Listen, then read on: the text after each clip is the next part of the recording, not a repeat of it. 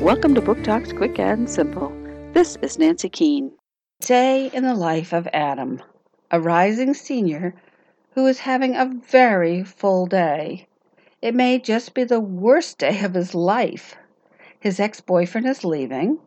His best friend has been murdered by her meth addicted boyfriend. He is being harassed by his boss. Little Smokey is the newest airplane at the National Interagency Fire Center. In fact, he's so new that he hasn't even been named. It's the other planes who have big important names and big important jobs fighting fires.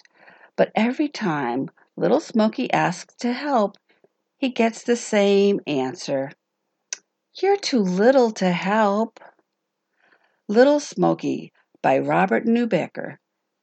Knopf 2019.